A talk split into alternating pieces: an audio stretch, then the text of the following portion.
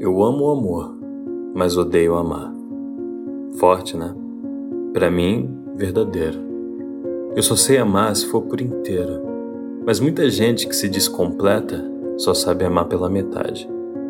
Isso não serve para mim. Eu não gosto de falar de amor, prefiro mostrar que amo. Às vezes acho que o mundo pensa o contrário.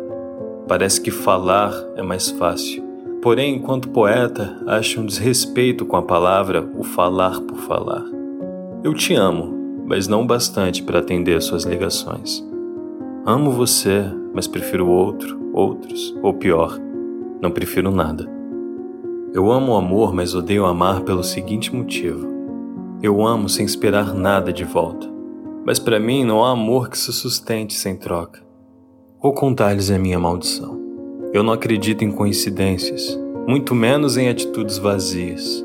Ainda que impensadas, toda ação tem significado.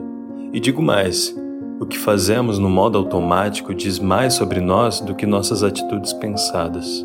Tudo que eu faço tem motivo e tudo que você faz também tem. A questão é que sempre fui sozinho, e não digo isso de forma negativa. Eu apenas não me incomodo em estar só. Na verdade, até prefiro. Então, quando convido alguém para fazer algo comigo, é porque quero dividir experiências, momentos, sorrisos. Um convite meu significa: eu amo estar sozinho, mas neste momento prefiro estar com você. As pessoas não costumam se importar com os meus significados. Eu amo o amor, mas odeio amar, porque quem dá amor perde. Só o tem quem recebe.